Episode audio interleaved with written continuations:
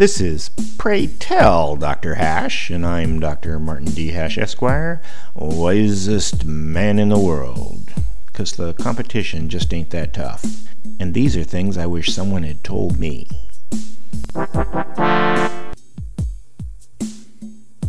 Today's topic hormones. The blood vessels in your body are a lot like plumbing.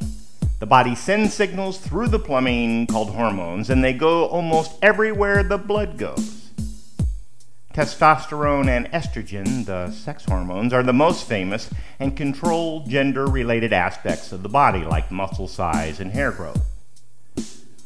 Different hormones have different shapes, and as they flow through the blood vessels, cells grab onto them based on their shape.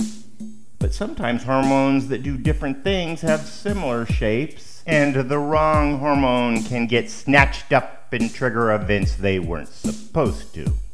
For example, injecting testosterone like substances, called steroids, to appear more manly affects the body in ways that aren't gender related. Hormones can also be turned into other hormones. For example, testosterone can be turned into estrogen. Fat cells do this.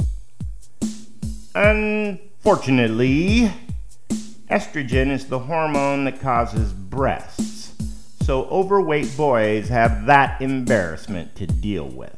But that's not all. Since fat boys are turning their testosterone into estrogen, they have lower levels of testosterone. And as more and more kids have gotten overweight, the average testosterone in boys has been nosediving.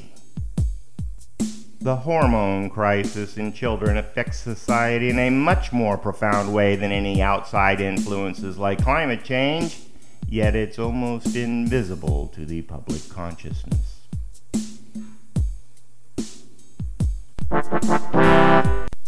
For more, see my website at martinhash.com.